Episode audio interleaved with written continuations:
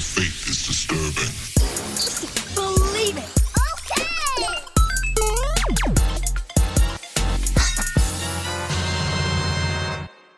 What's going on, geeks? You listen to episode 344 of the Geeks Under Grace podcast. My name is Cody Armour. I'm here with LJ Lowery Yo, and Shelley Nollan. hello.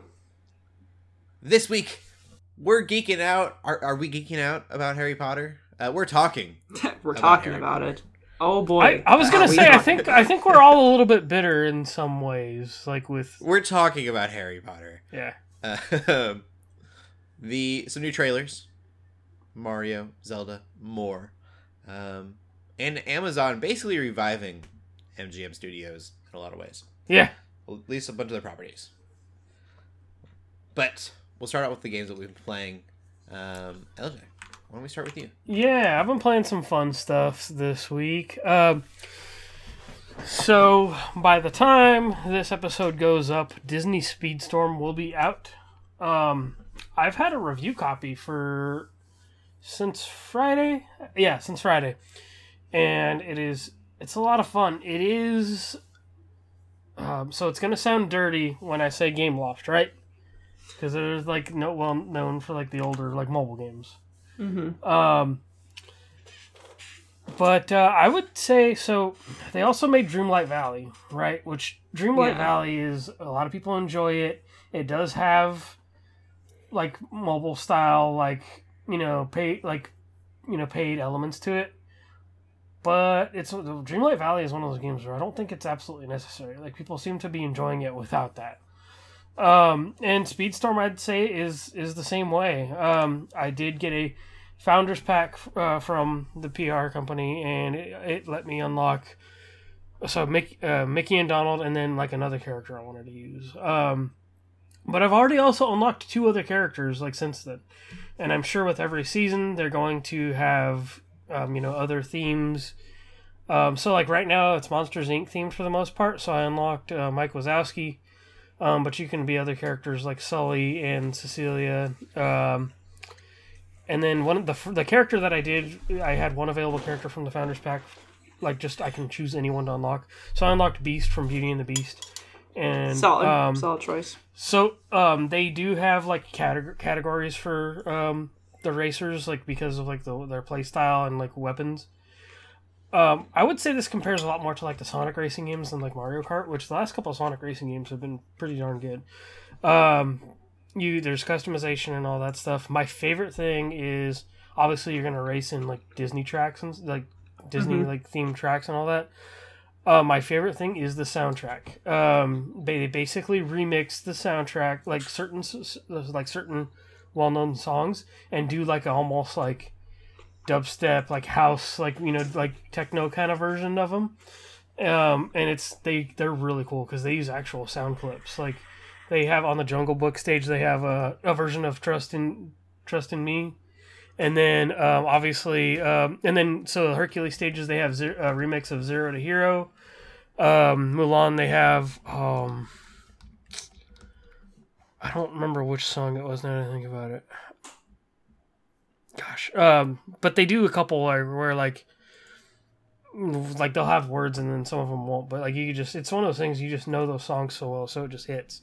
Um, the Mickey stages, like the classic Toontown stages, are like classic Mickey Mouse songs and all that, and that's by far my favorite part of the game. Um, so I think that's going to be free to play um, this week, and I really don't think you absolutely need to.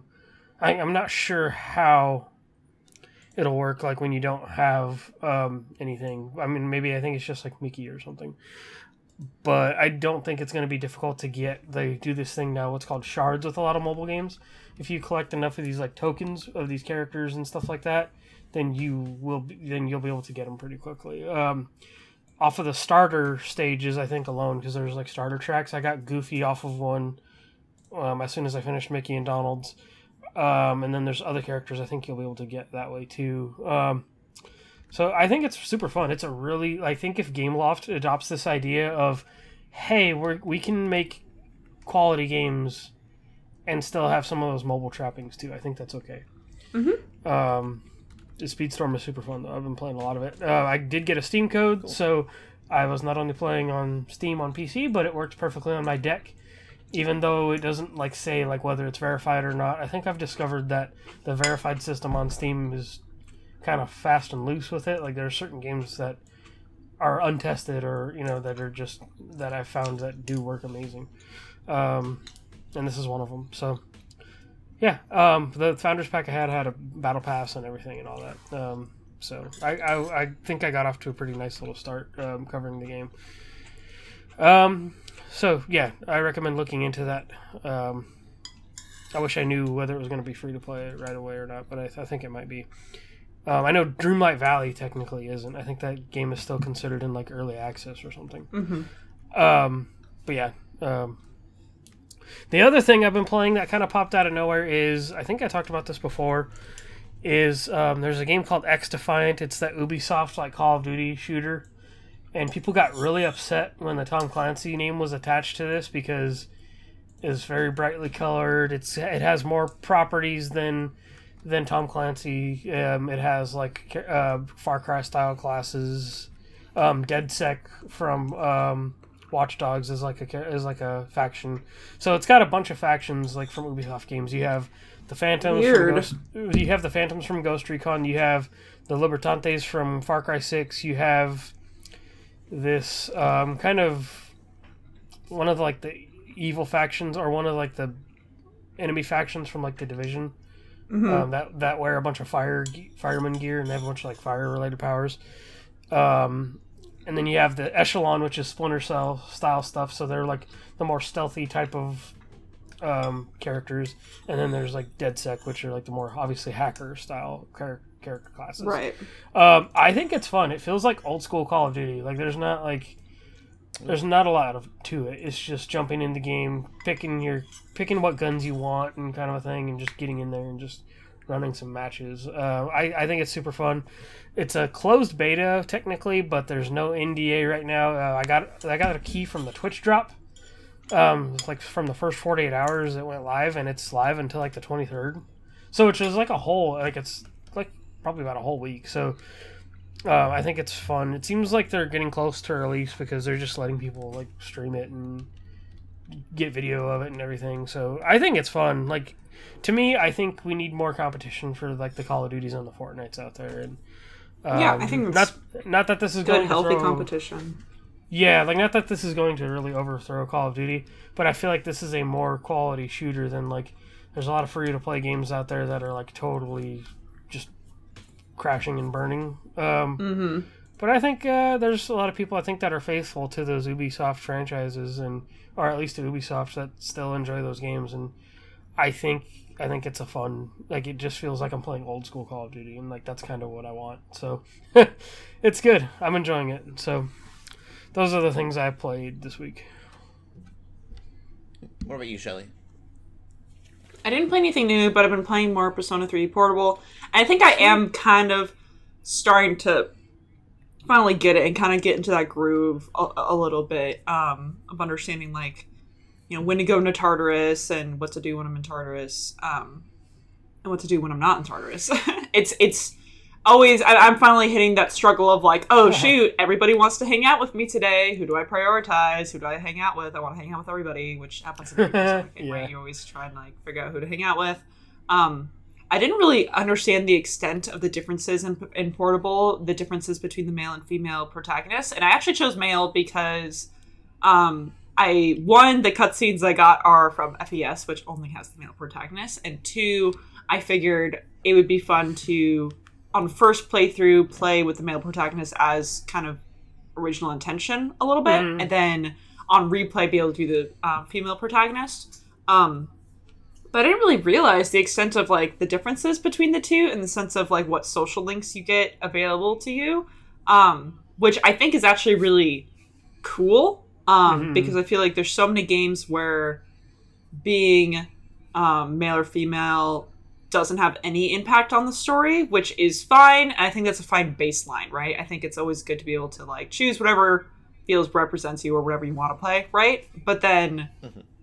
I think it's really neat actually that it's like, oh, being a man or woman actually affects your relationship with people, and you can like get closer with some people than you can with others, and the the conversations you have end up being different.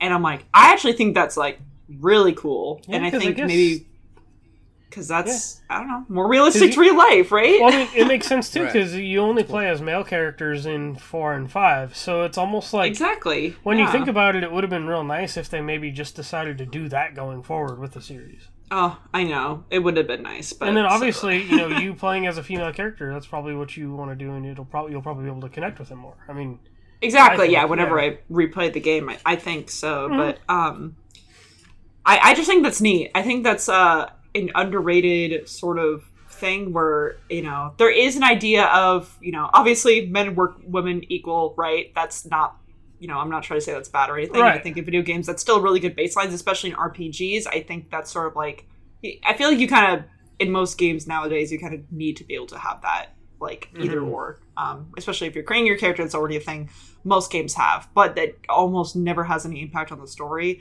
um, or game itself like even gameplay or anything so I just think it's kind of cool how they're like, no, you actually get an entirely different experience. Not entirely, but like you, I, for example, Junpei is the um, sort of main guy friend that you have in the game. Mm-hmm. And I was trying to figure out for the longest time, like, well, how do I unlock his social link? Because he's my bud, and I always try to prioritize the Yosuke's or the um, Ryuji's, right? Mhm. The first kind of guy friend you get, right? I'm like, oh, he's my best bud. I need to be friends with him. yeah, Um, I don't get to be friends with him. I get Oh, to be wow. friends with somebody else who is, um, in my opinion, way, way worse. But that's okay. Like, I'm fine with that trade off because I'm like, oh, but it also means I can be friends with the uh, girl character who you meet at the beginning. Um, and if I was girl, then I don't get that social link. I again, it would give me something else, and I'm just like, that's Okay. kind of like neat. That's kind of cool. Like, and and but just so different than what I'm used to. Um, Mm. but I think it's cool that, and it gives people a reason to play the game again. yeah. Eh, You know, and I don't know if you could do New Game, New Game Plus plus the other gender. I'm sure you can, Right, right. But it's like it, it gives you more incentive to go back and play it again because then you can play it with a different perspective Mhm. um, and different, a little bit of a different um, sort of time, right? You just things kind of change. I think that's super cool. Again, I think more games need to utilize that. I think people are kind of like scared to. I don't know because like you know, again, it's like well, being a man or woman shouldn't affect how you play the game. But I think for a game like this, where it's like it takes place at school for the most part. Um, and you're you're you're in high school, you're hanging out with other high schoolers for the most part. I'm like, yeah, gender dynamics are a thing, and you shouldn't really ignore that. Like that is a legitimate thing that exists, and I think it's really cool that they like basically tried to put that into this game. I think that's really cool, um, and takes way more time and effort than just like switching all the pronouns, you know, in dialogue. Right? That's usually what games right. do. They just switch the dialogue, and again, that's better than nothing. It's better than just locking down whatever you can do. But um, anyway, so that game I'm starting to finally kind of like get and understand a little bit more um, and kind of getting in that groove, which is good because I was a little bit worried. I was like, am I gonna like, you know, especially because I've heard this game in particular, you really do need to grind. Um, Hmm. And I'm like, am I gonna enjoy grinding this game? And I think I'm finally kind of getting to a point where I am. I'm like, okay, cool. I'm kind of figuring out how to grind in this game, and this makes sense to me, and I can work with this. Like, I can grind, I can do it. So that's been good. Um, and my husband's still playing Octopath. He started, and it's just obviously gorgeous. Um, music's great, and the gameplay looks very similar, which is cool. Um, all the characters seem really um, cool and fun. Uh, that at least that I've seen. Uh, I like how one is just Edmund Montez from uh, Mount the uh, Count of Monte Cristo. Like he's just that character essentially. Like he gets like thrown to prison and like goes on this whole revenge quest thing. I think that's pretty cool. Um, yeah, most of the characters seem pretty fun, and they can like have little like essentially paralogs or like little side quests with uh, one of the other characters. Which again, in the first game, they didn't really interact with each other mo- at, at all, which was like Right. really weird. But I think it's cool in this game. They there's some of these characters have sort of like side quests that affect two of them, and so they'll like talk to each other about it and like work together on it. I think that's pretty neat. Um, but yeah, again, I'm not playing it. I'm just watching it. But it's very fun to watch. I, I have a good time um, with that because it's very. Um, I guess it's not actually that cinematic, but I think I, I kind of get tricked into thinking cinematic with like how pretty it is. Mhm. um, That's cool. cool game though. Um, but that's what I've been playing. Sweet. Yeah. Uh, I've just been playing Chained Echoes some more. I've been doing that on the stream still. Uh, I play about an hour at a time. Uh, I haven't been playing like more than an hour per stream, uh, but we basically get through like a story beat. Um, Oh, cool. That's been really cool. Yeah. So for those who aren't, you know, streaming it, uh, kind of know that you can get through a story beat in about an hour, and it's really easy. Uh, put the, pick that game up for an hour, put it down, Sounds like we got a Mhm. pretty good pace. Yeah, yeah, really, really enjoying that. It's been really cool. It's been really nice for the streams too, because I can just kind of it gets this nice little closing bit, and I'm like, okay, we're gonna stop there because we can, um, and I'm not stopping in the middle of a, you know, a story beat or anything. Yeah. Uh, really loving it. And then my, I guess I'll mention it. I won't talk about it a whole lot, but um, I mentioned that I did a one shot a few weeks ago with a, a crew of new D and D players, and they want to D they want to play D and D um, regularly. Uh, and so I dived real deep into it. Uh, hyperfixation is probably the word. Uh, trying to get the world building and you know what do we want for for our maps and my wife was showing me uh, the different like module pieces that you can you can make or you can buy definitely not gonna buy and uh I was like, that's a whole hobby within itself. We could like spend hours and hours making little modular pieces for this game. This game, uh, don't think I'm going to do that, but uh, trying to figure all that out has been a lot of fun and piecing together this story or at least this uh, world for them to play in. Um, I knew that I definitely wanted to go like homebrew with the for the for the overworld uh, and just kind of make our own thing. But diving in is really really cool. I'm having a lot of fun with it. Uh, haven't watched a lot of Critical Role before. I knew what it was, and I liked Vox Machina. Um, Right. But doing a little bit of that now that I'm, you know, looking at it, and most people consider Matt Mercer to be one of the best DMs ever. So Well, Um, and entertainment.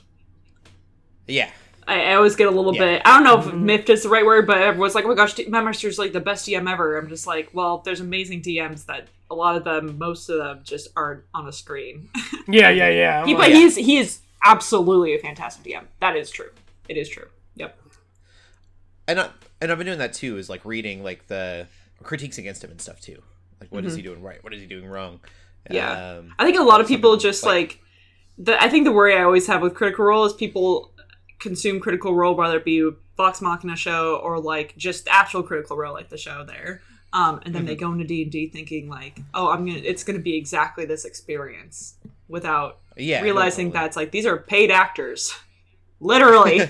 yeah, I mean, so good at their craft. Right, they can voice act and do all these things. Yeah. Uh, so as long as you of the biggest temper your critiques I saw- expectations, though, but I think yeah, definitely. Yeah. Um, one of the things, like one of the biggest critiques I saw with Matt Mercer, with as far as like actual gameplay, um, if you people watching may want to like DM themselves, is that he kind of over describes, and that's really good Mm. when you're doing something for entertainment. Um, hmm a lot of DMs don't describe enough. Uh, but if he spends 10 minutes describing something, it's really cool for you watching. A little Stream. Tolkien esque. to, a to little bit. it. Yeah. to just- You know, if you're It's true. playing, you're like, all right, dude, get over yourself. Like, let's go. Um, if you were actually playing. And like you said, they're actors, so they, they give these like big, broad reactions to things uh, that if you were in like a normal room playing, you would kind of be like, all right, let's go. um, so finding that balance is really, really interesting. There's some other really cool, I don't have any other names, um, but other like DMs that I've seen on like TikTok and stuff, and we're watching some of their uh, critiques and their their uh, hints and tips and all those kind of things. Uh, and so it's cool. I'm I'm ready to dive in. I don't think it'll be a lot of fun. Um, Nice. I'm definitely one of those that I didn't really want to DM. I want to play. There, we don't have a DM though, so I'm gonna I'm gonna DM kind of situation. But I think because of that, I'm really wanting to DM with like the players in mind. Like I want them to have fun. Um, I've read a lot and I've I've experienced this before, but DMs that are real spiteful against their players, and I don't really understand that. Maybe I will after a few uh, sessions, but it's just weird to me that you would like kind of revenge against your your players. Um, Mhm. So I think going into that may be helpful. Yeah. We'll see. Just as long as I don't know. everyone's having fun, you're having fun too. Yes. Because like that's the other thing too is like yeah, it's important for the DM to have fun as well. Like you're also playing this game. I You're expect the it, DM sure, to give me like, consequences, but like, yeah, what you're talking about just sounds like. uh, over yeah, and top. maybe I'm just been fortunate. Like the one shot, uh, we all like had a blast with it. Heck and yeah. everyone was really cool. and Mhm. No one was like overly obnoxiously trying to like derail situations. Um, you know, they all wanted to play what was, uh, what was made. They didn't want to like, you know, completely go left field to something that I hadn't prepared because then it wouldn't be fun for anyone, kind of thing. Uh, and I guess there are players that are like that, but I don't know. I I like the idea of like the creativity and the improv of it all. Oh yeah. Um, I did improv in high school as like a um, class, I guess, like an extracurricular extracurricular activity, and loved that. And so this is kind of like another chance to to kind of play with that craft, I guess. Heck yeah. It's so fun. I love D and D. Yeah. Our first campaign, our first session, I should say, is ju- the we're gonna do it every third week of the month, starting in July. So I've Okay, got time wow, for them to get nice. the characters and Very lots good. of prep time. I'm way ahead of, uh, getting way ahead of myself. But Oh, we that's wanted to kind of wait for the summer to get over, and uh, it gives me plenty of time to build what I need to build out, and decide what I want to do.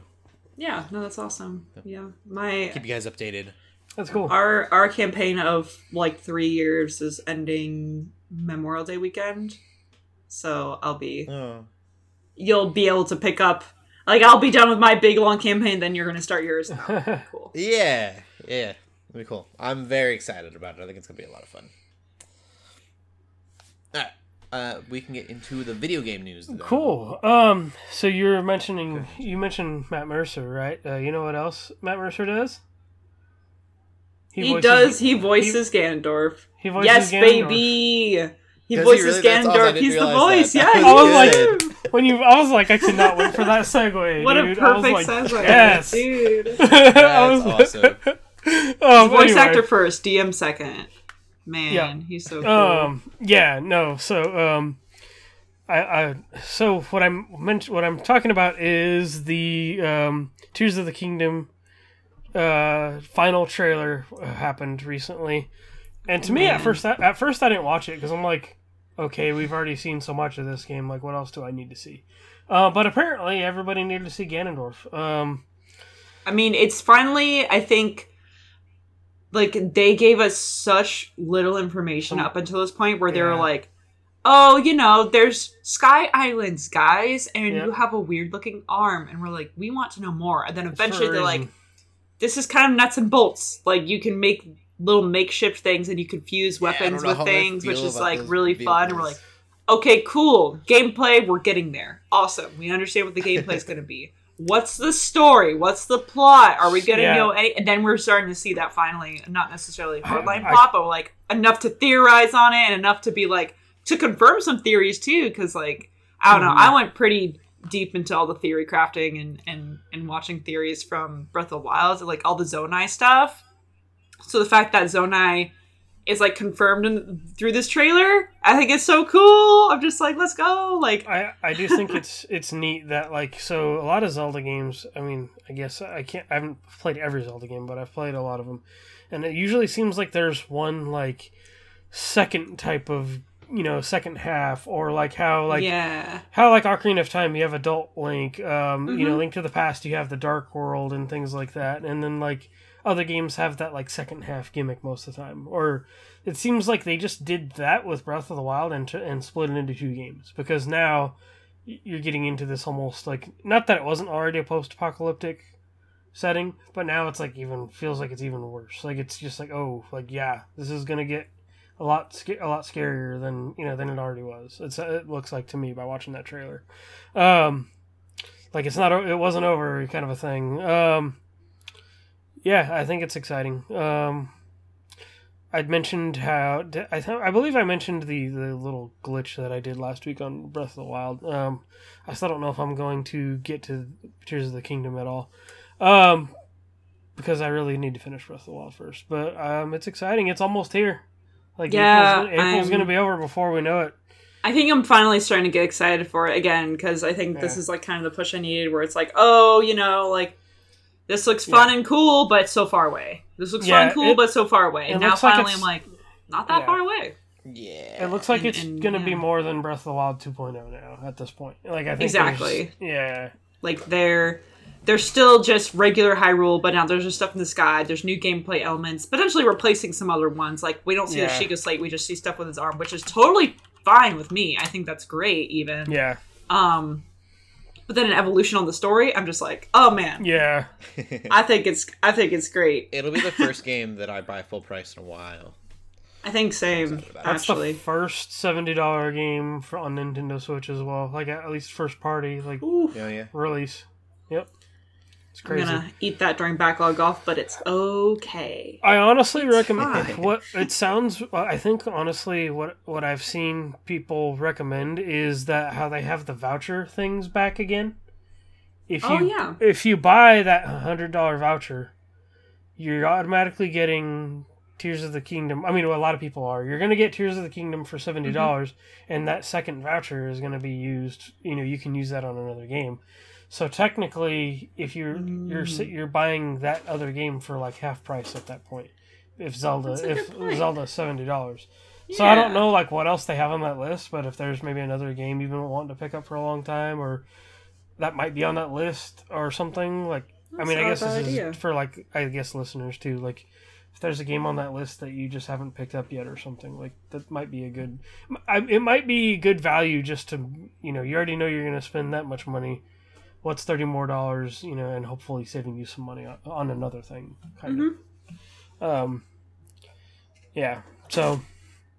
Yeah, t- uh, Tears of the Kingdom. It's Ganondorf does look. I call. I was calling him Swollendorf earlier because that dude. I, his his design is crazy. It it reminds me. Dude, he looks so looks so cool. good. he remind. It kind of reminds me of like Akuma or something. Like just in from Street Fighter. Like the dude. Yeah. Just, the dude just looks like he's ready to just tear it up. Like No, um, he looks so great. Like he really Yeah. looks like Yeah. kind of a mix between Wind Waker and Twilight Princess Ganondorf Yeah. a bit, which I think is super cool, and also Yeah. just insane that unless you count HD remakes, which right now I'm not counting. Yeah. Um, last time we saw him was Wind Waker on GameCube, like Ganondorf. I mean, w- Right. Wind Waker came out. Wait, Twilight Princess came out on the Wii. Well, yeah, but it came out first on the GameCube. I'm talking like first like releases and. I guess sure. Last time we saw him was like Was Twilight, Twilight Princess, Princess HD, technically, Wind right? Waker HD, and technically Twilight Princess on the Wii. But as far as like new game being released on its original system, New concept of him. new yeah, that's Yeah, okay, yeah, crazy that's to me. true. Like you're you've skipped two generations of consoles, Yep. and that's not even counting handhelds. The last carnation of him, Y- yeah, yeah, Yeah. minus Smash Bros. That's. I mean, okay, fine, sure, but I'm, in a mainline Zelda game. Yeah. I guess maybe Yeah, I need yeah. to be more specific, and maybe it's not that interesting and cool. I think it's pretty interesting. And I cool. know it is. I really think it's. I think it's crazy to think that he hasn't been in one in- in this long, but like any Yeah. Zelda that that there has been has been remakes, a lot of remakes, or like Skyward Sword does not have Ganondorf in it. But if you watch mm-hmm. this trailer, there's just like I don't know. Ever since they like started talking about like the Sky Islands and and everything too, like there's been a lot of like, oh, Skyward Sword kind of comes into it a bit. Skyward Sword is going to get Mhm. into, and I, I really think there's going to be a lot of Skyward Sword references in this movie. Oh, movie? yeah. Sorry, game. 2006. That is a long 2006 time. would have been the last time. Twilight Princess. Yep. Sheesh. Man, I, I'm really, I'm pretty excited though. I'm like, it'll be a Yeah. first time taking out my Switch in a long time. Besides playing Smash, of course. That's like all I ever do now with my Switch. But uh, that'll be kind of crazy. Heck yeah. Yeah. I guess like I always think of Ganondorf first before I think of the other forms of Ganon, just because like that's what I grew up on with Ocarina Yeah, of Time. and he's most Like, iconic. I always had the it in my head that like Ganondorf as Gan. I I guess when I think of Ganon, I always think of him as Ganondorf. So in my head, I always Mm-hmm. thought I was going to be fighting Ganondorf at the end of Breath of the Wild anyway. But I'm like, oh, I forgot they're Uh-huh. two, they're like two separate things. Yeah, Calamity Ganon, and then Um, Yeah. a lot of other games you got. I almost don't even want to other finish Breath of the. Wild right now. I'm just like, I just want Ganondorf. Like, Mhm. forget Rehydrated, For, rehydrated. Rehydrated. forget yeah. Calamity Ganon. Just let me go fight Ganondorf. Um. Anyway, yeah. Um, speaking of more like new reveals and stuff, um, we have a we had a state of play for Final Fantasy 16, uh, which I didn't watch initially, but I was like, oh, like I forgot that was a thing, like you know, and I figured it'd be fun to talk about on the podcast. Um, and I, I watched bits and pieces of it. I didn't watch all the way through, but IGN had the different like pieces of the showcase as like videos, and it looks pretty crazy as far as like being a Final Fantasy game. It's weird like watching that combat because I just see Devil May Cry combat. I see like that just crazy combo nonsense like you know that that game is known for. I mean, obviously it's the Devil May Cry, um, you know, combat designer, or obviously. Um, but it looks Final Fantasy 16 looks cool. It looks like it's gonna be up my alley. It looks like a prim- primarily an action game. Looks like there's definitely a map and exploration. Um, you know, like so it's like I wondered how much of an RPG actually this game was actually gonna be, and it seems like I don't know just because it you know of the combat, and then I saw kind of more of it from the showcase, and I was like, oh wow, like hopefully the OG, well not OG I guess, but just hopefully those people that have been a fan of the franchise for a long time hopefully there's still going to be plenty that uh, they can enjoy. I saw that eventually you pro- you'll be able to ride a chocobo across like the map, which looks fun. So cool. Um, I'm like, yes, just give let me yeah, let me ride chocobos again. Yes. Um, and it sounds like the character you'll be playing as the character through a few different phases of his life and stuff like that. Um, I don't know that you can control party members. They're probably going to do that thing, um, like they did in what 15, where you just like have the actions like you know of the party members. Um, but I think it was just mo- mostly focused on the one character. I think his name is Clive, or um, but it looks fun. Um, Heck yeah. and this this is coming out in Excited. June. Yeah, I'm definitely gonna check out Final Fantasy 16. Uh, looks like a lot of fun. Um, Yes. we were talking about it I earlier. really I- enjoyed 15, and that was as someone who doesn't like. I don't play a lot of Final Fantasy games. I It's funny enjoyed 'cause it That's probably me- why you liked it. TBH. Yeah, I mean, I, I- liked I it know a lot of too for the same reason. yeah. Like, so my yeah. my wife is a huge Final Fantasy fan, and Mm-hmm. I'm a huge Zelda fan. right. Uh, and so I like Breath of the Wild. It wasn't like the Mm-hmm. best Zelda game I've ever played. Where I was like, this is really cool and different. Um, Still a really good game. and she like, you can't platinum in Nintendo, but basically like got all the Korok seeds, got all the uh, shrines, Wow. and everything she could. And uh, Nice. I definitely didn't do that. I beat the game and was done. um, and then Final Fantasy 15, uh, I went I like beat the Adamantoise and I did the Pitioss and I did all the extra stuff. And uh, she didn't even beat the game. She was like, "It's not the best Final Fantasy." game." I was like, this is amazing. Um, That's that's a game I Yeah. fell off so hard that I really enjoyed too. Um, I'm excited for 16. yeah, 16 looks awesome. Like I'm, it it looks really fun to play. Um, yeah, so uh, that's coming out like uh, in in June. So after people have had time to play Tears of the Kingdom, they can jump to Final Fantasy. Um, so, um, the last piece of news we have is uh, um, you know we talked about some of us are, are bitter about this Harry Potter news we have today. Uh, so Quidditch Champions was announced today, and I so I'm Broomstick like League. Yes, so I'm like okay, cool, but is this why Most people don't even Broomstick- know what Broomstick League is. No, Right. they I, don't. I remember.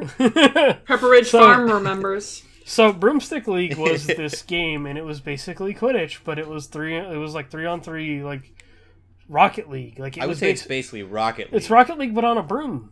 on Like brooms. yes, uh, and it it was was very goofy. The uh, mechanics or like the physics weren't perfect. They were very Rocket League esque. Yeah, yeah. Um, ah, it was like, and then so we were in talks to get our logo in the game.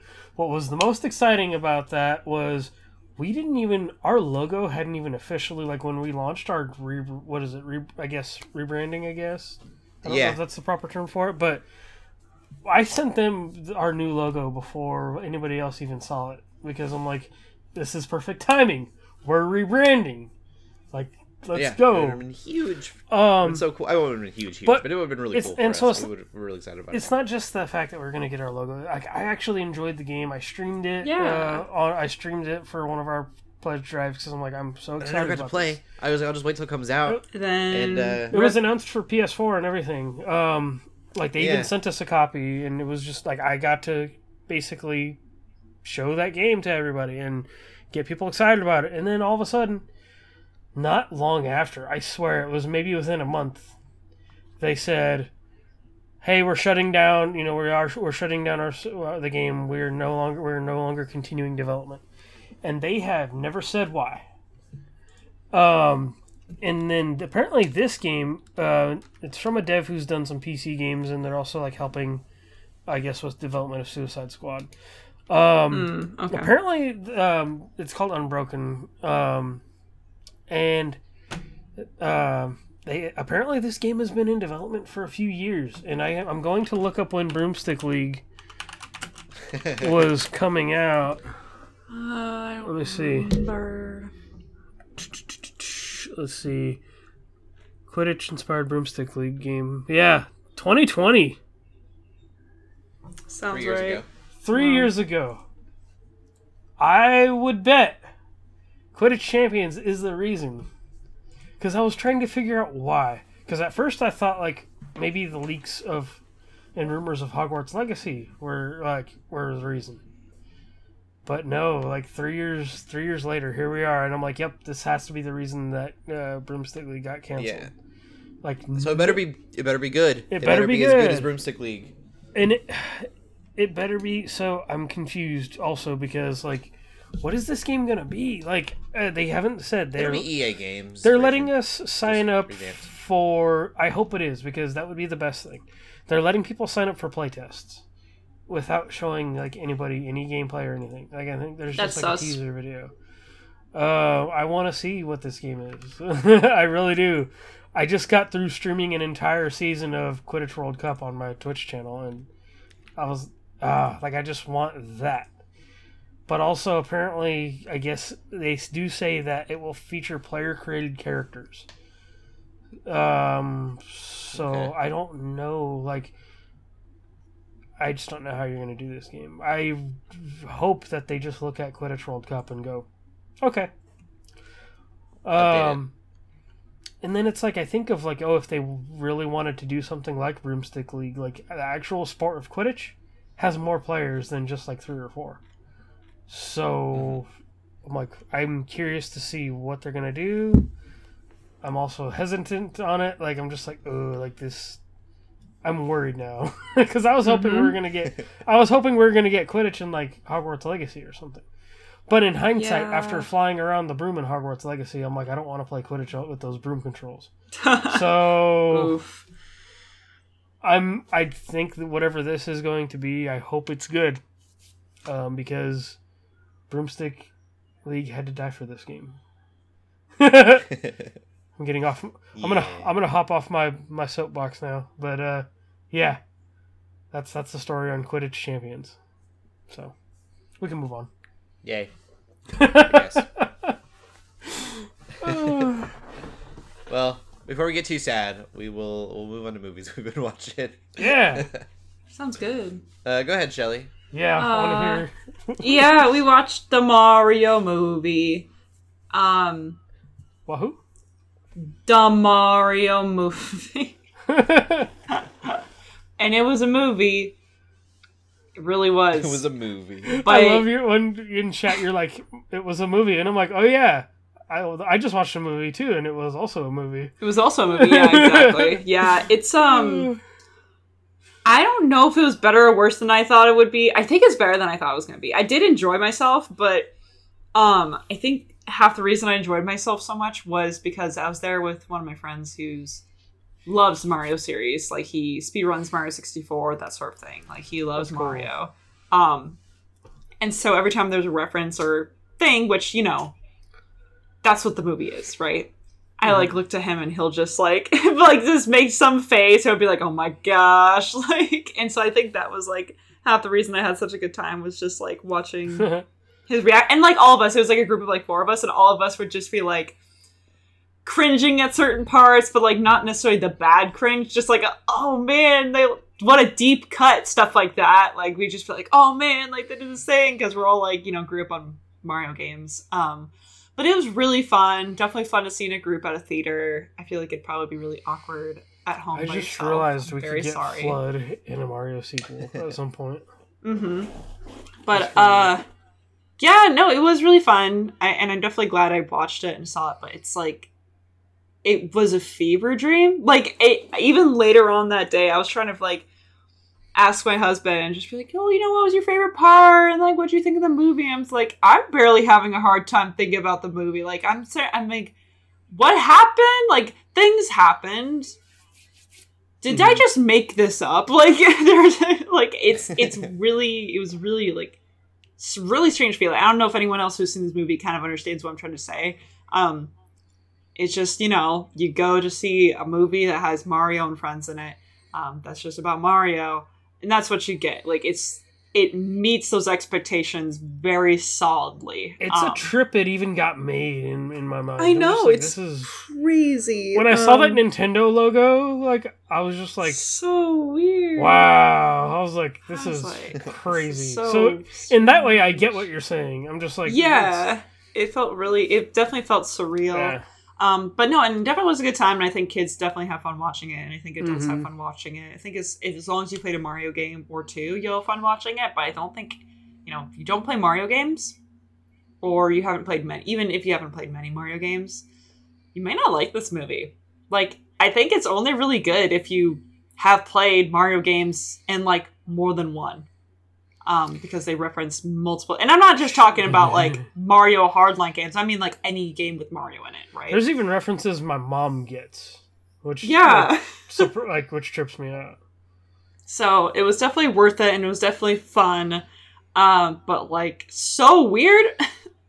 like I think everyone, it's like I'm finally understanding why people have the reactions they do because I feel like other people are having very similar reactions of like, yeah, the the Mario movie, it was fun, it was weird. I'm like, yeah, I get it. Um, Jack Black was amazing. It was crazy because I guess here's what I will say. Um, Jack Black was just Jack Black, but in a good way. As Bowser, Yeah, Seth Rogen was Okay. just Seth Rogen, um, as Donkey Kong, but in a bad way.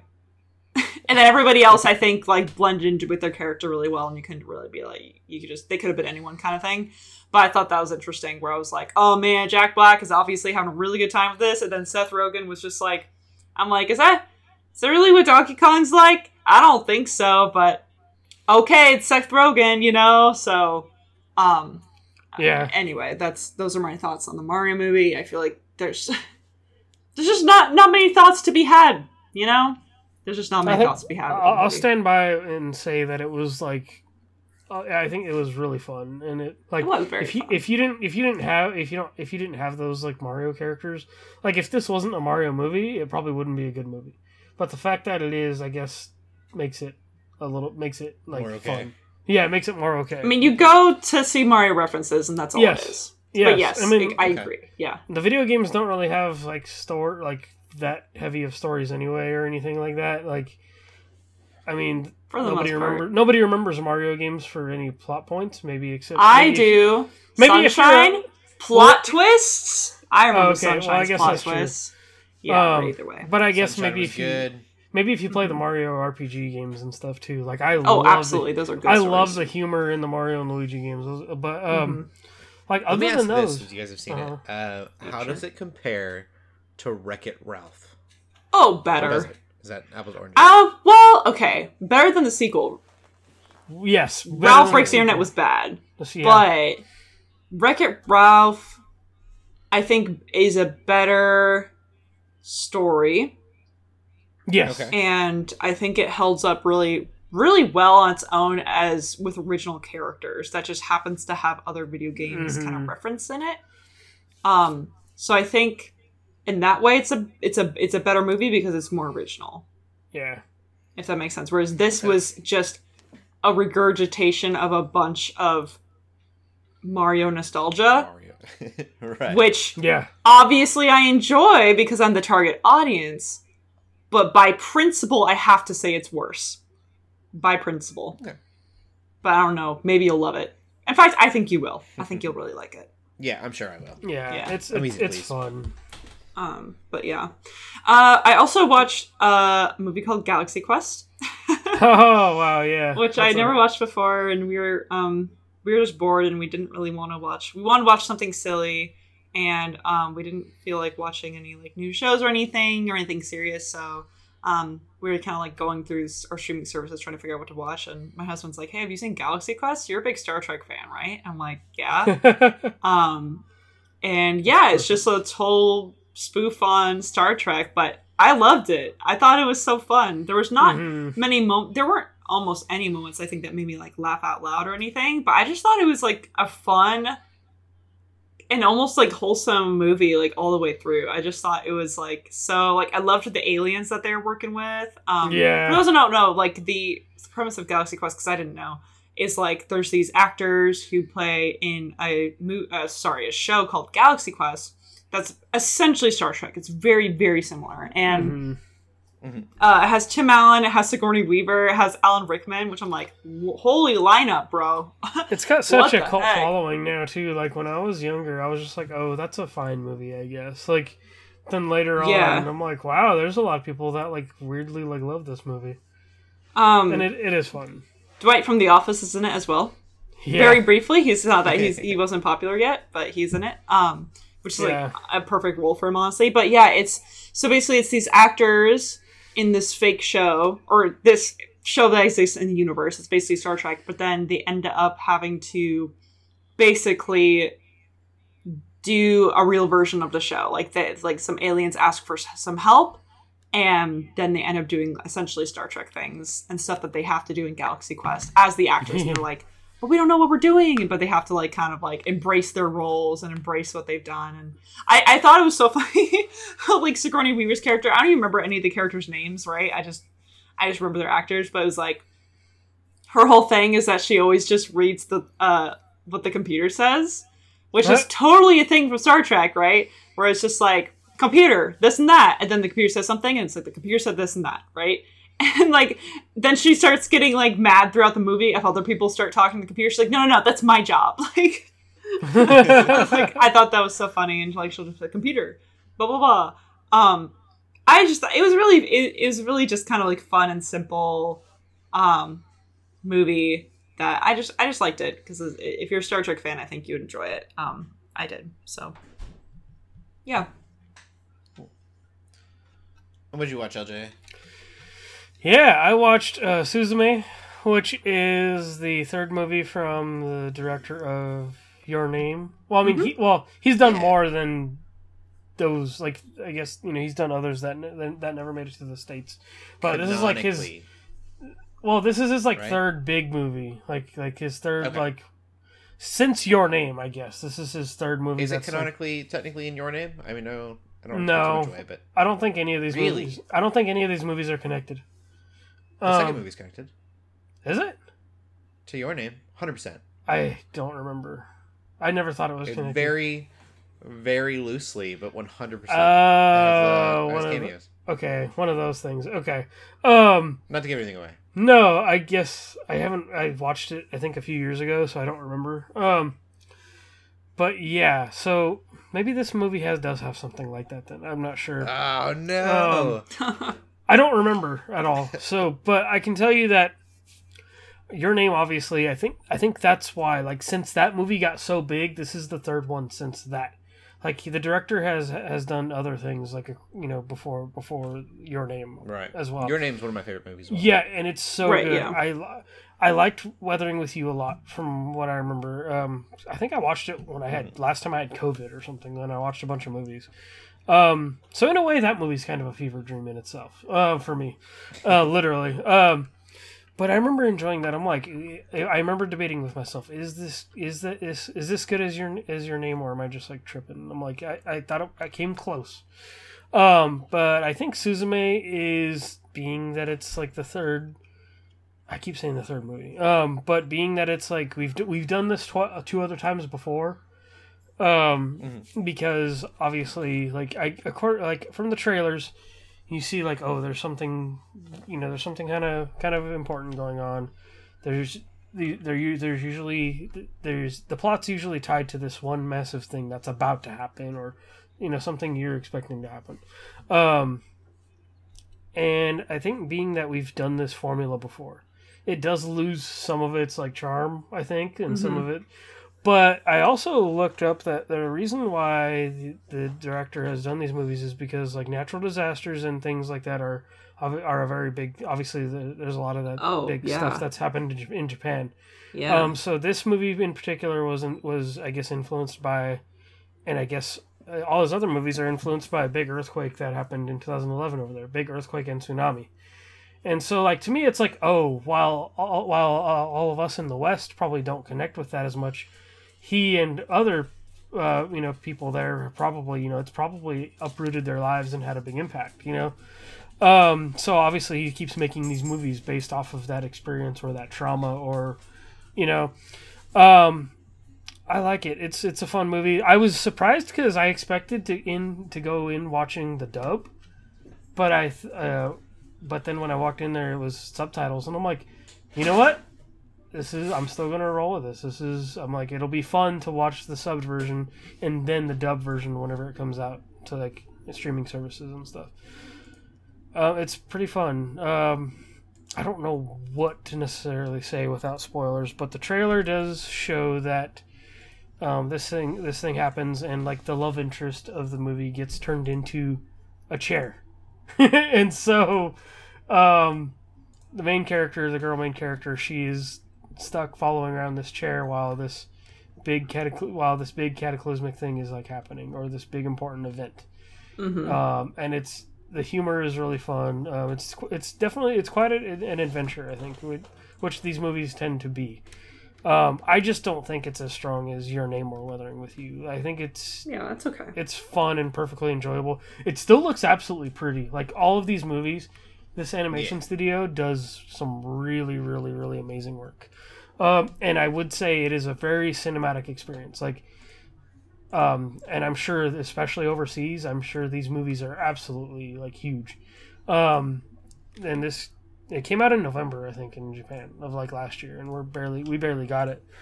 Um, yeah, I enjoyed it though. I'm gonna watch it again just because I want to hear like what the dub voices are like. Um, but I think the plot is is really kind of interesting. They, uh, it seems like all of these movies have some kind of like supernatural element that doesn't really get explained, um, which I think is also interesting. Like there's a lot that's kind of leaves your brain thinking, um, which I think is cool too, and is an enjoyable part about them. And I'd still think like I keep every time I watch one of these movies, I always think like, wonder how many people that aren't anime fans like watch these movies and enjoy them, or have watched them and enjoy them. So like I still debate like, ooh, could I show my mom one of these movies? And Your Name would have been the movie. I just haven't showed her yet, which I own on Blu-ray, so I still might. But um, I think these My mom Movies- doesn't like anime, and she enjoyed Your Name. Right. So that and that's why I'm thinking like these. While this one still isn't as good as the other two, I think it's still going to have a lot of merit um, as a cinematic experience. Like so. Uh, yeah, I still think it's enjoyable though. Like if you're gonna, I think Weathering with You came to HBO Max eventually, so I wonder if um, this will come to like a streaming service. I know since Funimation's, uh, since Crunchyroll and Funimation are a thing, I know this is like attached to at least here in the West, attached to the Crunchyroll name. So Yeah. I wonder, I wonder if it'll come to that or if it'll come to a mainstream uh, streaming service. So I'd say wait for that or wait till like in the next few months. I'm sure it'll pop up like on demand or like on a street on like you know as a rental. So if you want to spend like maybe four or five bucks to rent it and check it out and see for yourself whether it's like you know as good or not. Um, yeah, I think that's that's where I'm at with it. Yeah. hmm And then I watched the uh, D and D movie on Yeah. Thieves, nice. and uh, I enjoyed it. I I came in with very low expectations though, so I don't know if it was necessarily like an amazing movie by any means. sure. A lot of people said Guardians of the Galaxy, but medieval, and that fits it pretty well. Yeah. gotcha. It's very goofy and silly.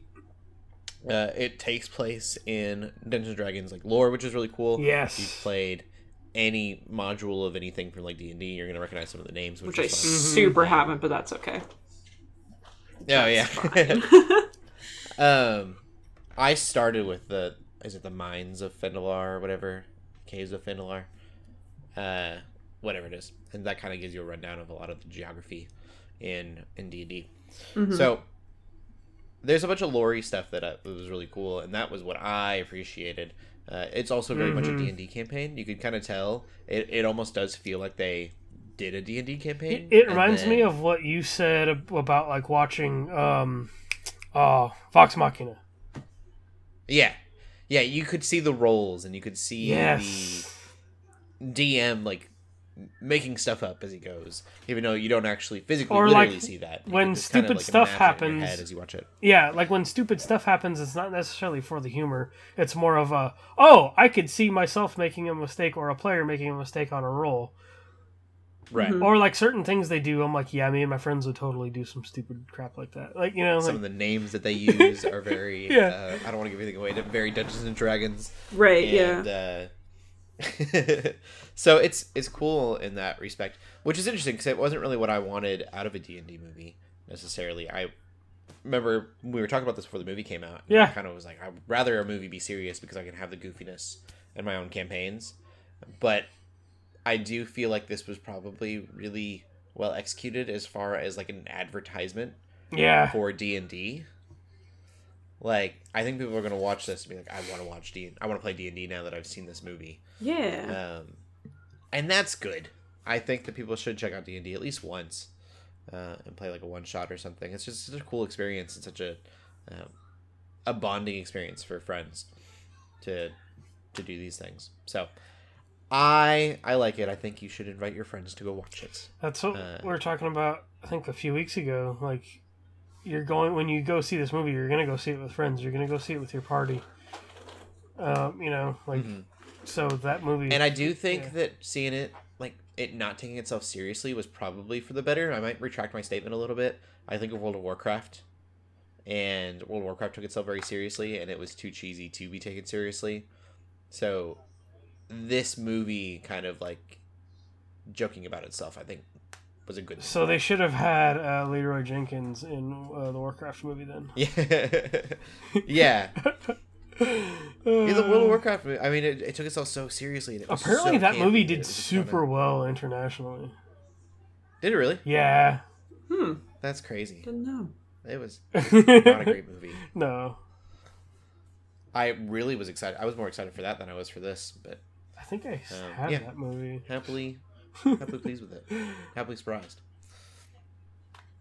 Um, I my guess is that they'll make sequels to this, and that they will make spin-offs of this that take place in that world. This that and the Mario movie parties. feel like kindred Yeah. spirits, kind of like the Mhm. plot is goofy. There's tons of references, and they're both like a really good time. I think, Yeah, and they're tons gonna be of references. You're there's like, gonna- oh, that's this thing. That's one of these. Is that this spell? yeah, and there's For sure. gonna be sequels and maybe spin-offs. Like I don't know about D. I Yeah. don't know about the D and D movie if there are gonna be spin-offs per se, but that's getting Mhm. sequels. Like Mario is definitely getting a sequel, and there's so much spin-off potential there too. So yeah. I think it's interesting too. Chris Pine had never played D and D before, and so the cast. I mean, they, you're going to choose a cast that's like best suited, but there's a lot of actors that like D and D, and so I would like them to make more some movies, even cameoing, cameoing the people that do enjoy D and D.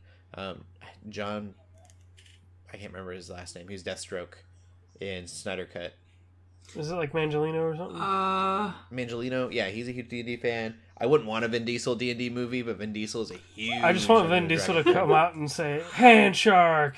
Oh my god. Yeah. this is for family. yes, that that too.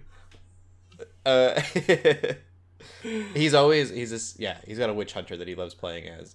Um, they did film, and I don't know how much they filmed. Uh, Chris Pine and the rest of the cast playing D and D. There's a secret Um, like campaign or one shot thing that like yeah. There are clips somewhere. I saw. I hope it wasn't just a picture. I saw it on the internet. I didn't have time to, to click it. Um, I would definitely want to see like the gameplay, of, like them playing the game.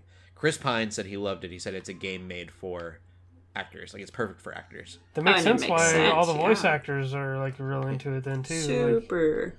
Yep, Mhm. because they get to took- create yeah. their own character that they want to play instead of being told or like typecasted or Right. something. and it really like and they already role play technically like as a career like you know Absolutely. I, I just Yeah. think of Yeah, how long it's it not only the freedom to do that, but how they want to, like they get to play with that talent that they have. They get and then all yeah. creative freedom with Like- any like sort for of exceptions me- for the DM. I think of how like maybe a player like myself, like how long it took me to at least get comfortable to be to like have fun with the actual act of role playing. You know, like most players are probably super intimidated by the Right. idea of that.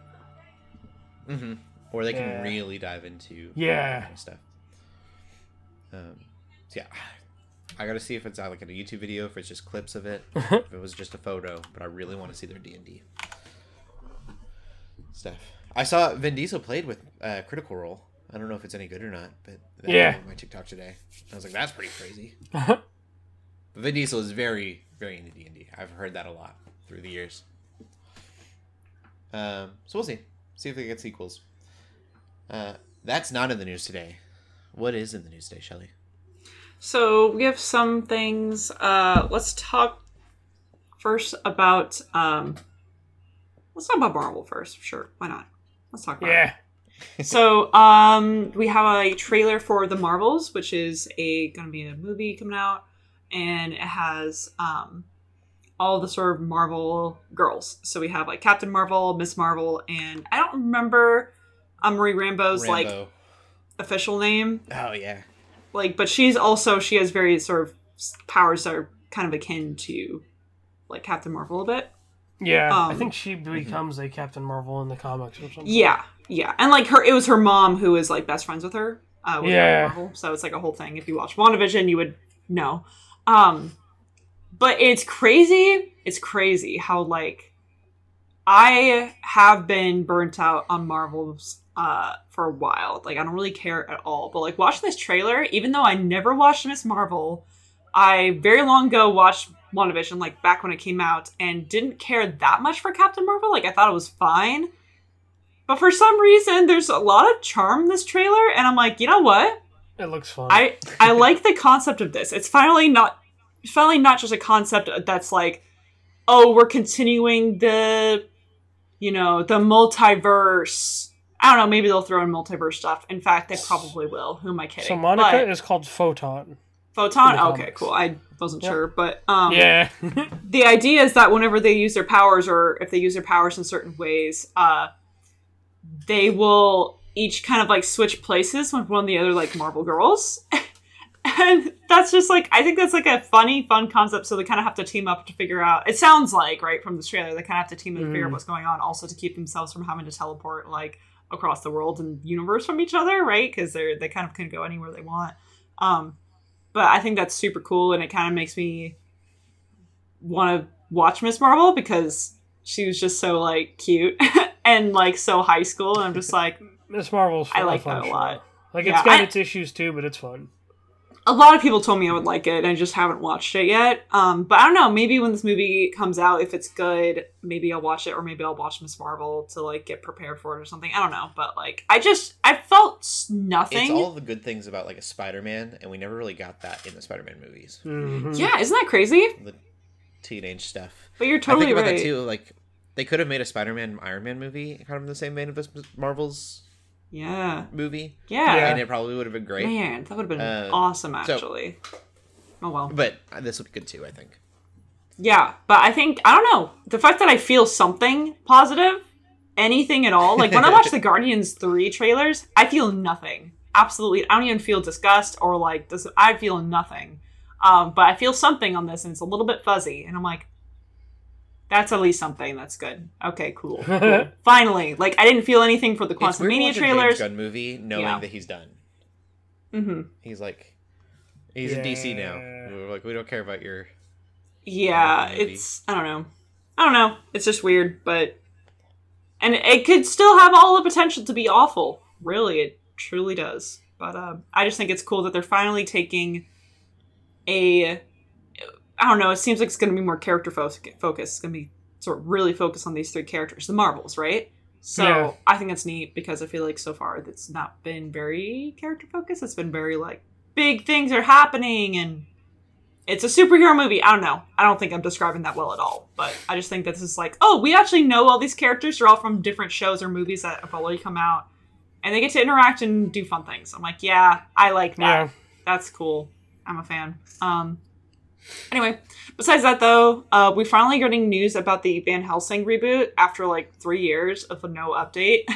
It was like To be honest, announced, I or it was we're like getting a Van Helsing. yeah, it was finally um director has sort of provided an update saying like, yeah, it's still happening. We're in the writing phase.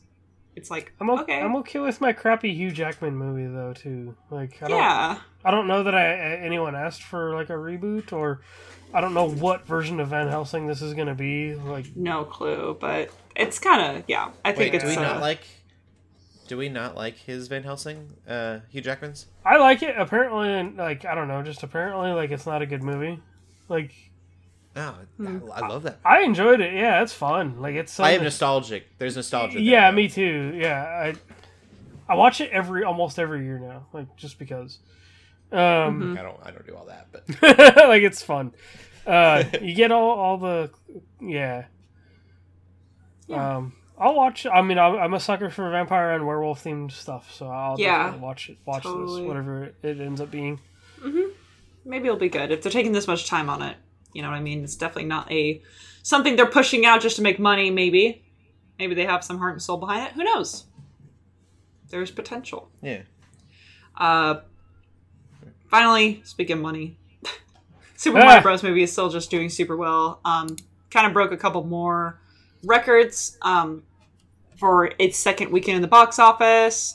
Let's see, it is the second biggest second weekend for an animated movie, topping Frozen Two. Which I mean, it's already beat Frozen 2's opening, so that's like not surprising.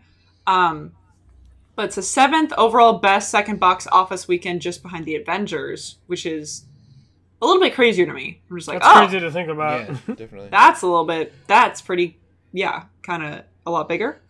Um, and then when it comes to just post COVID statistics, it's the biggest second weekend opening, um, beating out, I think, uh, Top Gun Maverick, which is also Wow. kind of crazy.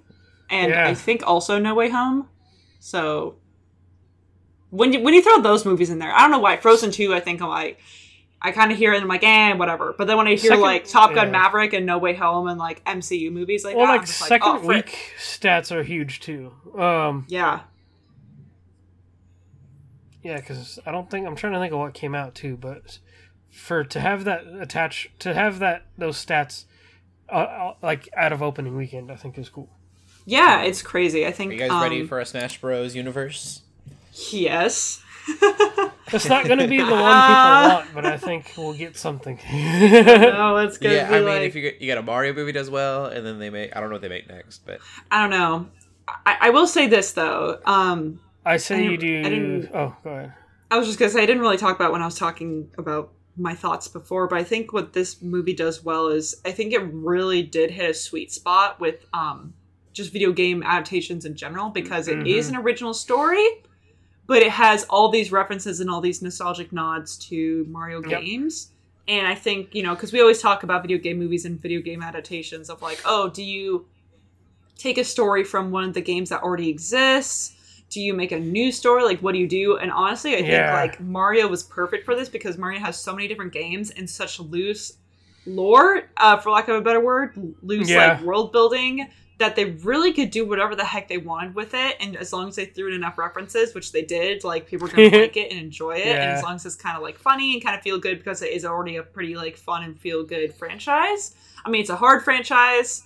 In, in, in the mainline games, some of those games are really hard, but like you have like Mario Party, Mario Kart, everyone has played those, and, and those are like fun party games. You have a good time. So I think they really captured that energy and put it in the mm-hmm. movie really well. And I think that's what's actually helping in the box office a lot as well, because usually you'll have like, oh, this video game movie came out. Oh, well, the story's so bad, or oh, the story was just from one of the games, and I've already played the game, so like it was, I didn't really feel the need like I mm-hmm. needed to watch it, and mm-hmm. you know stuff like that. Whereas this is something where most people have played a Mario game at some point in their lives, and so they're gonna get something from this. I, again, I still think if it's the more Mario games you've played, the more enjoyment you're gonna get out of it, as opposed to just playing one or two in your life. Probably more is better, but um, it's such a wide audience, and they you know do have an original story, and they do have sort of they took some creative liberties that I think worked well for the screen that don't work well for the games. You know what I mean? So yeah.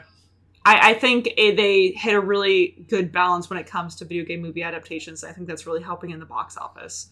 Um, is all I'm trying to say. So hmm all I'm saying is it makes sense that's making so much money. But I think what's going to be really interesting is like, how is merch going to happen for this? Because there's already so much Mario merch. Like, is Illumination going to get any of that money from merch? Because half the reason, especially Illumination movies, like animated movies in general, like half the move the the um, money, if not more, or at least a significant portion, I guess is what I should say. A significant portion of money they make from movies is purely from merch, especially for Illumination with the Minions. Hmm So I'm a little bit like curious to see how that goes with them because I mean they're obviously going to make a ton of movie just from these box office openings, right? Like they're already making a ton of money, but my next thought is always, "Oh, are they going to make merch?" But I'm like there's already Mario merch and it's not really a movie that you could just make specifically Mario movie merch. Like I can't really imagine what that would look like. They made action figures honest. Okay. Um, and it's the design of Mario and Luigi are very slightly different. It seems. I think it seems like from. Like according to looking at action figures because I bought my nephew some regular old Mario action figure stuff Yeah. recently. Um, Weird. but they like include I think like certain props and you know or certain you know stuff that like. But I mean, it, but yes, it looks like it's not that far off. I think you can get like a Hot Wheel of like the of their van or whatever and stuff like that. Mhm. Um, but you're right though. There's not much of a difference. Yeah, I don't know. It's just uh, it was a weird thing for me to think about. Yeah. I'm like, what? what? I mean, mer- there's Yeah. already so much merch out there. But yeah. anyway, that's uh, that's the movie news. Cool. We will get into television then. Uh, I forgot a movie that I'd watched. We're gonna get into a movie What? that I watched, but it's kind of about it. TV, so this works. We can segue Okay. TV through Oh. Uh, a Netflix TV movie, as the best way to put it, and that is uh, Last Kingdom. Seven Kings Must Die.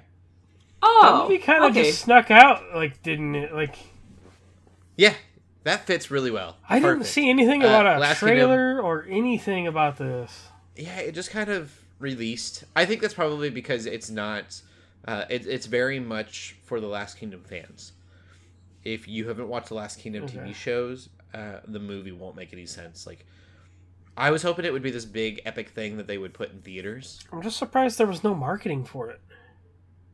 yeah. I, they've been weird about last kingdom. They got really into this vikings valhalla show that they were Oh. working on. As last kingdom got canceled even though it was in the top 10 That could Uh, be that's last season was in the top 10 and then they found another uh, favorite they made child. the movie. Yeah but the the new favorite child is terrible so i'm so bummed that sounded that was, Um, that was a funny sentence. I'm sorry. Man. it's real bad uh the seven kings must die though is like i said you'd want to watch the show to to watch the movie for sure um, I'll have to tell my stepdad that this is out. so good. It is like they wanted to be twisty, and I feel like me and my wife were talking about if it could have been another season, and so the seasons the show is really good with like twists and turns in in the storytelling, and so in the movie they just kind of crammed all those twists and turns into one movie. I just went, Uh, yeah, and so it's like every fifteen minutes you're just like, okay, all right, that's how we're going. Okay, that's what we're doing and uh, that was really really fun to uh, see in a movie because I haven't had anything that that twisty in a while. Um, the guy that plays Uhtred, I can't Alexander Dreymon, I think his name is, um, always does really well. I think this is probably a weaker performance than some of his Mm. stuff in the shows. He phoned it in a little bit, but um, I don't know what's behind the scenes. You know, if he's in Right. this movie, he might have been done with this as well. they probably made this uh, movie knowing it was canceled, like knowing that they were done. You know, like yeah, Mhm. yeah. uh, but it's a really really cool way to end the series and i feel like um, it's disconnected enough from the show that like if it would have been the next season there would have been such a time jump that it would have been kind of like odd. Hmm. Yeah. Um, so I recommend, highly recommend, if you watch the show and you liked the show, watch this movie. Uh, if you've never, if you're not interested in the show at all, this movie won't make sense. Don't bother watching it. I need to get back to the But show. it's on Netflix. You Cool. what? I said I was just saying I need to get back to the show. Yeah, I watched like I watched like a season or two and I I enjoyed it. movie is crazy. So good. I really love the way that they balance. I'm going to say the show overall and the movie, just 'cause I don't want to give too much away. Uh, faith in that. Um, it can get a little, I guess, anti Christian sometimes. Um, but then there are Christian characters that are that are in the show that are so good. They kind of plead Uh, both cases in a way. Yeah, definitely. Um, it's it's definitely got kind of a coexist message, um, but the Christian characters that are, are good Christian characters are done amazingly well, and then they have Christian villains because that's the world that they lived in. That's Yeah, yeah, yeah. Yeah. Uh, highly recommend. It is mature. Throw that out there. Should always throw it out there. Um, other TV shows I've been watching. Finished the Bad Batch today. It's more Bad Batch. I like the Bad Batch, so it was fun. Um, Kind of a slower season, but these last like the last four episodes. I think next season is the last, right? I don't know. That would make sense. It's Dave Filoni, and I'm almost wondering how much like if, if this is going to uh, kind of intertwine with the rest of Filoni's stuff that he's doing right now. Oh, okay.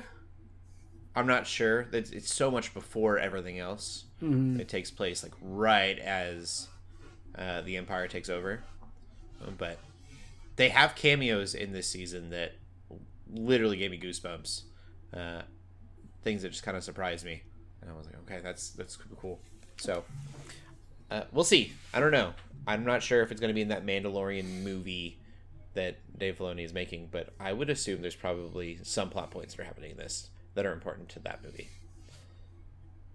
I think I'll watch Rebels after this because I want to watch. You totally should. Rebels isn't that long. It's only four seasons. Yeah, I have so many shows. My Hero Academia, and that's the other thing I've been watching. I'm on episode like eight or nine now, and the show's good. It's a fun show to watch. I'm just I don't know why I'm so like meh about it. um, I just want it to be the best thing ever because everyone keeps talking about it like that, and I'm like, that's good. I'm watching it. It's fun. Uh, I think I, it's more so that I just want to be done with it. Like I want, I don't want to not watch it. I just want it, to be done. I just want to be done watching it, or at least caught up, so I can watch the new things and be excited and be on the bandwagon Yeah. with everyone else. It feels very much like I'm doing it for the FOMO right now, and that's a gross feeling. See, I think I feel like there's a lot of people I know that have like kind of like not given up on My Hero, but just have like it's not as hype of a thing as it was when it when it came out. Yeah, well, this last season, people, my friends have been all about it. Okay. it's the best season they've had. Dang, I'm like, yeah. that So I don't know if maybe had a That maybe had a lull. that makes me curious Yeah, because I feel like yeah, I feel like there was a point where people kind of were like, eh, Well, I say that too. So I bet there was a lull. I, I one of my friends from work, uh, she had said that she got to an arc and then her boyfriend got to the same arc, and it was I don't remember what season it was, but it was literally just like the kids, the students facing off. And she said it was like six or seven episodes of them just like fighting each other. and It was boring. sounds like a good old fashioned tournament arc. yeah, and so it's like, well, that that would make me stop watching too. So Yeah, She was like, you could almost skip through it. I was like, okay, I might. uh, but that would, you know, you like you're saying, people drop off, they stop talking about it, it stops being such a big deal. yeah. Makes sense. Um, and then LJ, you and I watched Mandalorian. We got one more episode. Comes out tonight One more. for those listening. Whoa.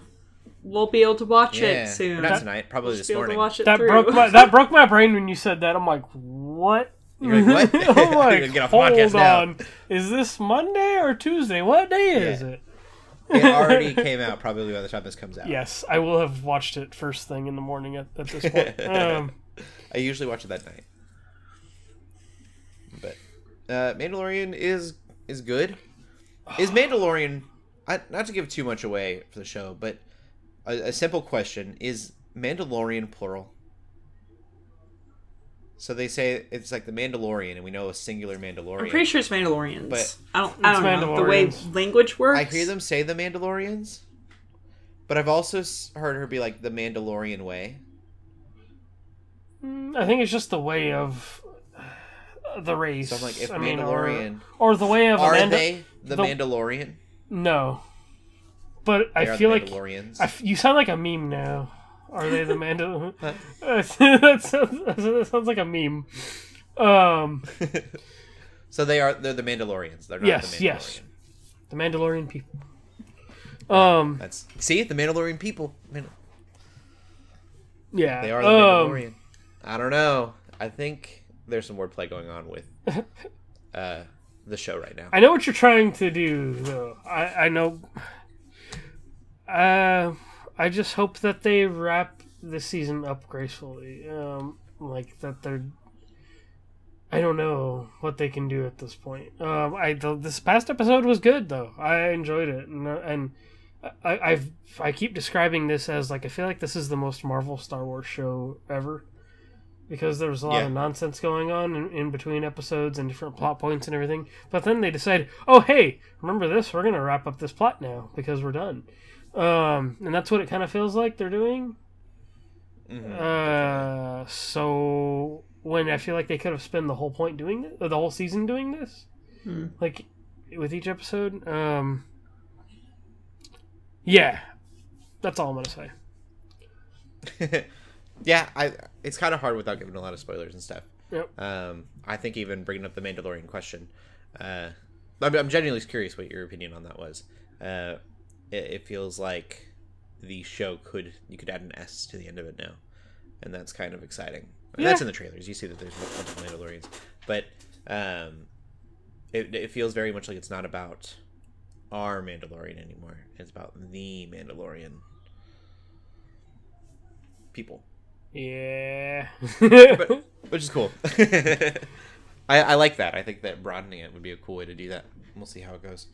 Um, as long as there are rumors of getting rid of Pedro Pascal, like circulating, and I don't know if there's any um, truth to that. I've just it's been on the little like news Facebook pages That's that I see, weird. Okay. uh, I, and that would be a bummer. I really have like him, thoughts, so- but I'm not going to say them here. Yeah. Um, we'll see. We got one more episode. I don't think they could do a movie without Pedro Pascal. Like that would be dumb. Yeah. They could. It'd be annoying. I'm like, why would you create this character then? Why would you like do all go through all this work? Yeah. Um, maybe we'll talk about it after it comes out. Yeah. Uh, what else have you been watching, LJ? Um, I've been watching to keep it in Star Wars. I've been watching more Rebels, and the third the, Yes. the third season I think takes an interesting turn. Um, and I'm still I'm almost through the third season to get to the last season. It's good. Uh, I I do recommend watching it. Um, the first season I feel like is kind of the weakest, uh, but then it just progressively gets better and better and better. Um, yeah. So highly recommend it. Um, I've also been watching Ted Lasso. I feel like Ted Lasso is a is a show that like I've been wanting to like this season, but I feel like this last episode was really weird, and now I'm trying to figure out what that show is trying to do, and I think this is the final season for that show, so I'm like highly confused uh, as to where that show is at right now. So it's one of those things. It remains to be seen, but yeah, that's where I'm at with it, and that's it. Cool. Sweet. We will get into TV news then. Uh, we can keep this kind of quick. uh, speaking of Harry Potter, we have a reboot. Uh, it's gonna be a TV show. For the sounds of it, it will be a Harry Potter like actual Harry Potter reboot. I'm so mad. One, so it's uh, one. s- Wait, is it one season? No. Yeah, one one season per movie, I think, or per book. Harry Potter remake TV show at HBO Max. Now just called Max. Mhm. Not HBO anymore. Yep. Yep. Uh, they, Each season of the show will adapt one of Rowling's seven novels. yep. Uh, and the author will serve as an executive producer for being J.K. Rowling. Kind of from the sounds of it, I don't want to get like too political or too opinionated into this, but basically, from what I've gathered, they didn't want J.K. Rowling, and J.K. Rowling said that's fine, but I have the rights to this, so you need to pay me a ridiculous amount of money She's to take my property and do what you want with it. really just and she was like. of. Like, n- they were like, no, we can't afford that, so she's the producer of the show. I don't know, like, what can I pay you to stay off my set? yeah. Yeah, I think it's just It's just. Yeah, I would be if it was if it was years ago, if the movies either weren't a thing um or the books were still coming out or something, I would probably actually be really excited. I think generally speaking, having shows cover um like a season per book, like a lot of times it's actually going to let you actually see more stuff that happens in the book. There's less stuff that you need to cut out. Um Mm-hmm. in a lot of ways having a show for a series like this is like really beneficial It's a um, smart idea, but too little. is too a late. it's a smart idea however one the movie series isn't even that old so it still feels like that just feels too soon for me personally two Yeah. jk rowling is and again i'm not going to get political here because obviously there's lots of political sort of like you know people have opinions on her from a political standpoint but i have opinions on her yes from a political standpoint but i won't talk about that from a creative standpoint before she became controversial in a political state in a political way um, on, on Mhm. twitter and things like that she took a big nosedive after the book series finished after the mainline book series finished um, even like writing the cursed child and then like random things she would tweet where she would just add this random thing that's apparently canon and she would just and like i still even remember when she like said oh yeah dumbledore's gay guys. And it's like cool. That wasn't mentioned in any of the books at all. You just made that up at the end because you wanted like diversity points essentially like Yeah. she she she's all talk and no show kind of um in that way. So she makes a lot of stupid creative decisions that she just says oh yeah this is canon because she owns it right? And so she's just like oh i could just do this. She doesn't think of the consequences of it. I mean already the books themselves if you think too hard about the actual lore the canon the like how the world works it doesn't really work. But at least with the books just themselves or the movies just themselves you can Yeah. kind of have that suspension of belief you can kind of be like okay cool a lot of this can kind of get waved away with magic whatever but if you like really dig into it and again with like all this extra lore and stuff she's adding like i remember she made that one website um where you can like go um take your quiz to to see what house you would be in but then there's also ilvermorny Pottermore. which is like the american house and then she also had all these other houses or not houses sorry um schools that are like in other parts of the world as well. But if you really think critically about them they also just don't make sense.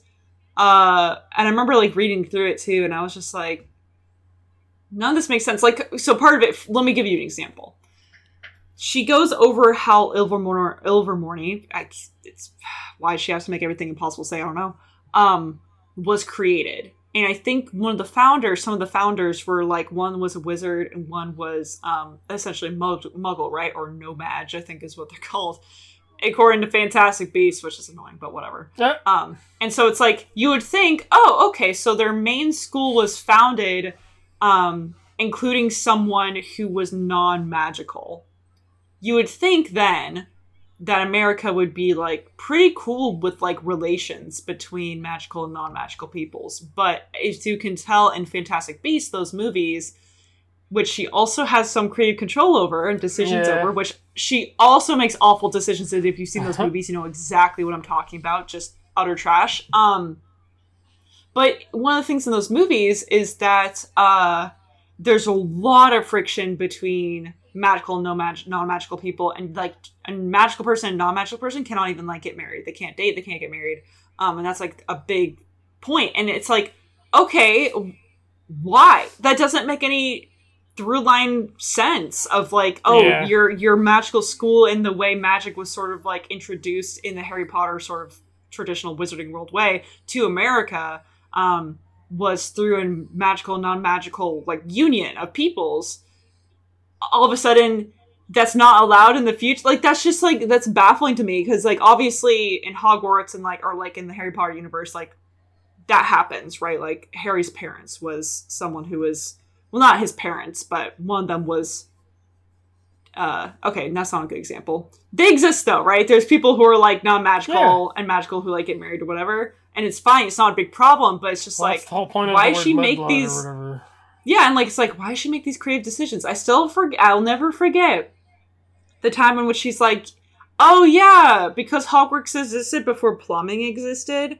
Um, when students need to like do their business, they would just do it out in the open and then just poof away the evidence." And I thought that is so unhinged. Uh, I hate this you should take like someone needs to revoke creative control from her and unfortunately she's going to just insert herself in this and it's going to make like even though the original harry potter series is like still wonderful and very dear to my heart um she's just going to have enough room to just insert some really awful things i'm sure. Just again from a creative decision. Yeah. um i think she's just gonna put in this weird stuff. I mean there's already a bunch of weird stuff with like the house elves and the and the goblins. Like there's already some controversial stuff just in harry potter alone. Um i almost have a feeling that's gonna get exasperated because she's the type of person where she's like hey if you don't like what i do if you don't like what i think and what i believe well i'm gonna push back harder. And again not to get political but like that's just the type of person she is. And i have a Mhm. feeling she would do that in this series as well which makes me really nervous. Anyway I just think her being in creative control is actually a bad idea. Um, as a big Harry Potter fan, I just think the show shouldn't exist. I, yeah, I'm That's the more case for a of lot of line people, of like Mm-mm. I don't like reboots. I love this idea that we're Yeah. just like continuing these worlds and then creating new stories based off of the worlds that were already created instead of just creating the same thing again. Mhm. Yeah. Um, which I think is why I hated Star Wars, like the last three like episodes of Star Wars, yeah, uh, where the they were just reboots. it was a reboot in disguise. Um, give me new original stories, uh, but also I wouldn't trust J.K. Rowling with new original stories because the Fantastic Beasts movies. Yeah. Mm-hmm. yep, I exactly. don't know. Harry Potter, I kind of wish they would just leave alone. I know they I- never will. Want them But- to, and they almost did could for a stop. while. For a while, it seemed like, oh, we're gonna be left alone. Then they did Fantastic Beasts. I'm like, okay, fine, whatever. Then that failed, and I'm like, okay, cool. And then Hogwarts Legacy came out, and like that's fine. But now I think that kind of kickstarted this trend of like, oh yeah, there's still money to be made here, guys. We're gonna like, Hogwarts somehow stop. got a, got Ugh. away with being something that was actually decent for. yeah, because fandom. she didn't have creative control over it. That's Yeah, why. yeah, that is yeah. why. Warner Bros. is trying really hard to be a Disney number two again. Yeah. I feel like they were at one point. They did a good job of that with Bugs Bunny and stuff. Mm-hmm. Um, they've always kind of been competitors, but there's been a long time where Warner Bros. has been terrible at being Disney. Um, and so it sounds like they're kind of trying again and trying hard. It's like it's like we said before. They're Disney's Wario. yeah, we'll see if it pays off. I, I doubt it will. Yeah. Um, but this is a show, not interested, and I love Harry Potter. So, yeah. Exactly. I feel similar. Just makes me sad. um, we also have Amazon trying to do its thing. Um, hopefully better.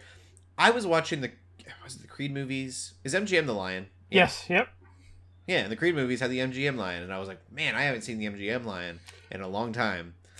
I just don't watch shows that MGM makes. Very apparently. specific franchises that MGM is still attached to. Yeah, Like uh, James but apparently Bond. There are twelve Yeah.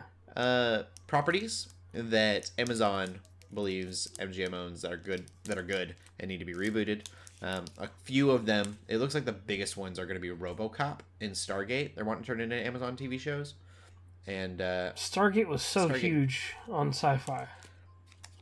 like Stargate could be cool. It makes me a little nervous. I don't, Yeah. that's one of those like I don't know. I remember RoboCop sounds like a great TV show. You can You get could do into RoboCop some sketchy. I think like if you like, I think that could easily be turned into like a political thing somehow with RoboCop. But I think a RoboCop show would be Oh, awesome. Yeah, I just want RoboCop. Yeah. That, it sounds super fun, uh, especially like an Amazon grade, like HBO Max type. That remake, I think they Uh, remade the movie, and I don't think that was very good. yeah, that wasn't great. um, they have Legally Blonde. They're working on a TV show for. Oh, that's funny. Pink Panther I- film. I could see Legally Blonde working as a show. Um, Amazon is also producing a series to compete against James Bond. Uh, don't know what that's about. That And Magnificent Seven. that breaks my brain because like you have Jack Ryan. I mean, I guess it's not like a spy thing, but you have Jack Ryan and Reacher already, Yeah, maybe it's something like that. They're and to you have without uh, the Tom Clancy thing, without remorse, which they can easily just make a Rainbow Six movie or show out of that to compete. So it's like, okay, yeah, We'll see. I don't know. Um, all these are kind of in the works. I some of it sounds exciting. I would love Amazon to I do. would I would really like a RoboCop show because you could do gritty Detroit like they did in the original movie so well today. I think. Yeah, I'm saying.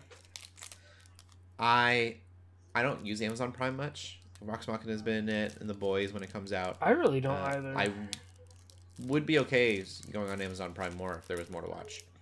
Uh, didn't really get into Jack Reacher or anything like that. So I mean, it's not that they don't have shows, but yeah. uh, it definitely could use more. Amazon, I could see in the next ten years becoming a pretty big rival against everything else. Really failed with Lord of the Rings, so we'll see. Which I still need to finish. Oh wow, uh, their season two's had all sorts of trouble. We didn't really talk about it on here, but a horse died, and then um, a set was set on fire. oh, Um, yeah, they've been having issues. Uh, so we'll see. Season two is any better than the first one. Uh, they first season was a dumpster fire, so makes sense their set would set on fire too. Bruh. Hopefully, no one was hurt. I feel kind of bad now. Oh my I'm not gosh. sure if anyone was hurt or that. Ouch. My Oh. gosh. oh, that was terrible. okay. uh, this is why I'm Christian, guys. I need Jesus. Uh, we we have our last one is Knuckles. I'm really sad that Knuckles the show isn't called and Knuckles. I feel Missed like as aware as they are, it would be so perfect Yep. to call it and Knuckles. I mean, we would all call it Knuckles anyways. You guys watched the new episode of Knuckles? yeah. And Knuckles would be And so perfect. Uh, anyways, it sounds like I, we didn't really know what this was gonna be. I knew Idris Elba was coming back. Um, I, we still don't know if it's CGI'd like Knuckles or if it's like animated. I guess anime is CGI anymore, but like a live action type thing or not. Um, but we have Idris Elba, Elba, who played Knuckles, and then Adam Pally. I don't know. Um, and Tika Sumpter. There's a bunch of names that I don't really know, but they were all in the Sonic movies and they're returning. So that's kind of cool. that And it's gonna be apparently, some of those to- other actors have done like voice work. I, I think a bunch of those actors have done voice work already too. Like, so it's like, I assume they're gonna be from Knuckles' like past and flashbacks because we got a lot of that back in a few of the games. So I think they could like do that in this too. and Knuckles. And Knuckles. Yeah. Um, so yeah, that's really exciting. Uh, um, not sure when that's coming out. I don't. It just I started think it's supposed to production. come out before Sonic Three, It just started production that- today. Sometime later this year. Yeah, and Sonic the Hedgehog Three will end in theaters December twentieth, twenty twenty four. So Yep. And it's supposed to take place in between Sonic two and three. yeah, that's cool. I might watch it. I don't know how much I care about the Sonic universe. I love the movies, but I already I have love Paramount Plus much. anyway, so I'm definitely gonna watch it. There you go. I mean, if you have it. we'll end the podcast there then. You guys geeking out about anything else this week? I think that's it for now. Mm-hmm. All right. Shelley, where can they find you at? You can find me on Twitter at the theshellshock24. And LJ? You can find me on Twitter, Instagram, TikTok, and Twitch at LJ the Paladin. Cool. And you can find me on Instagram at Cody Armour and on twitch.tv slash Geeks Under Grace on Wednesdays. Sweet. Playing Chained Echoes, which is uh, an RPG. It's a lot of fun. Sweet. Cool. Keep gaming. Keep Keep praying, and God bless. Bye bye. Peace.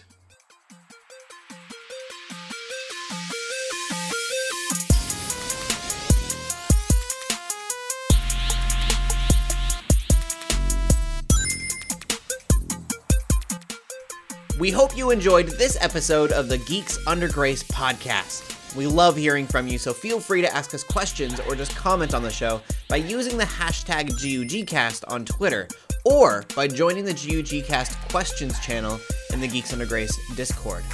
If you like this episode, consider leaving a review or rating of our show on your favorite podcast app.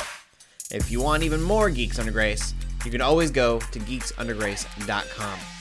We love you all so much, so thank you for listening.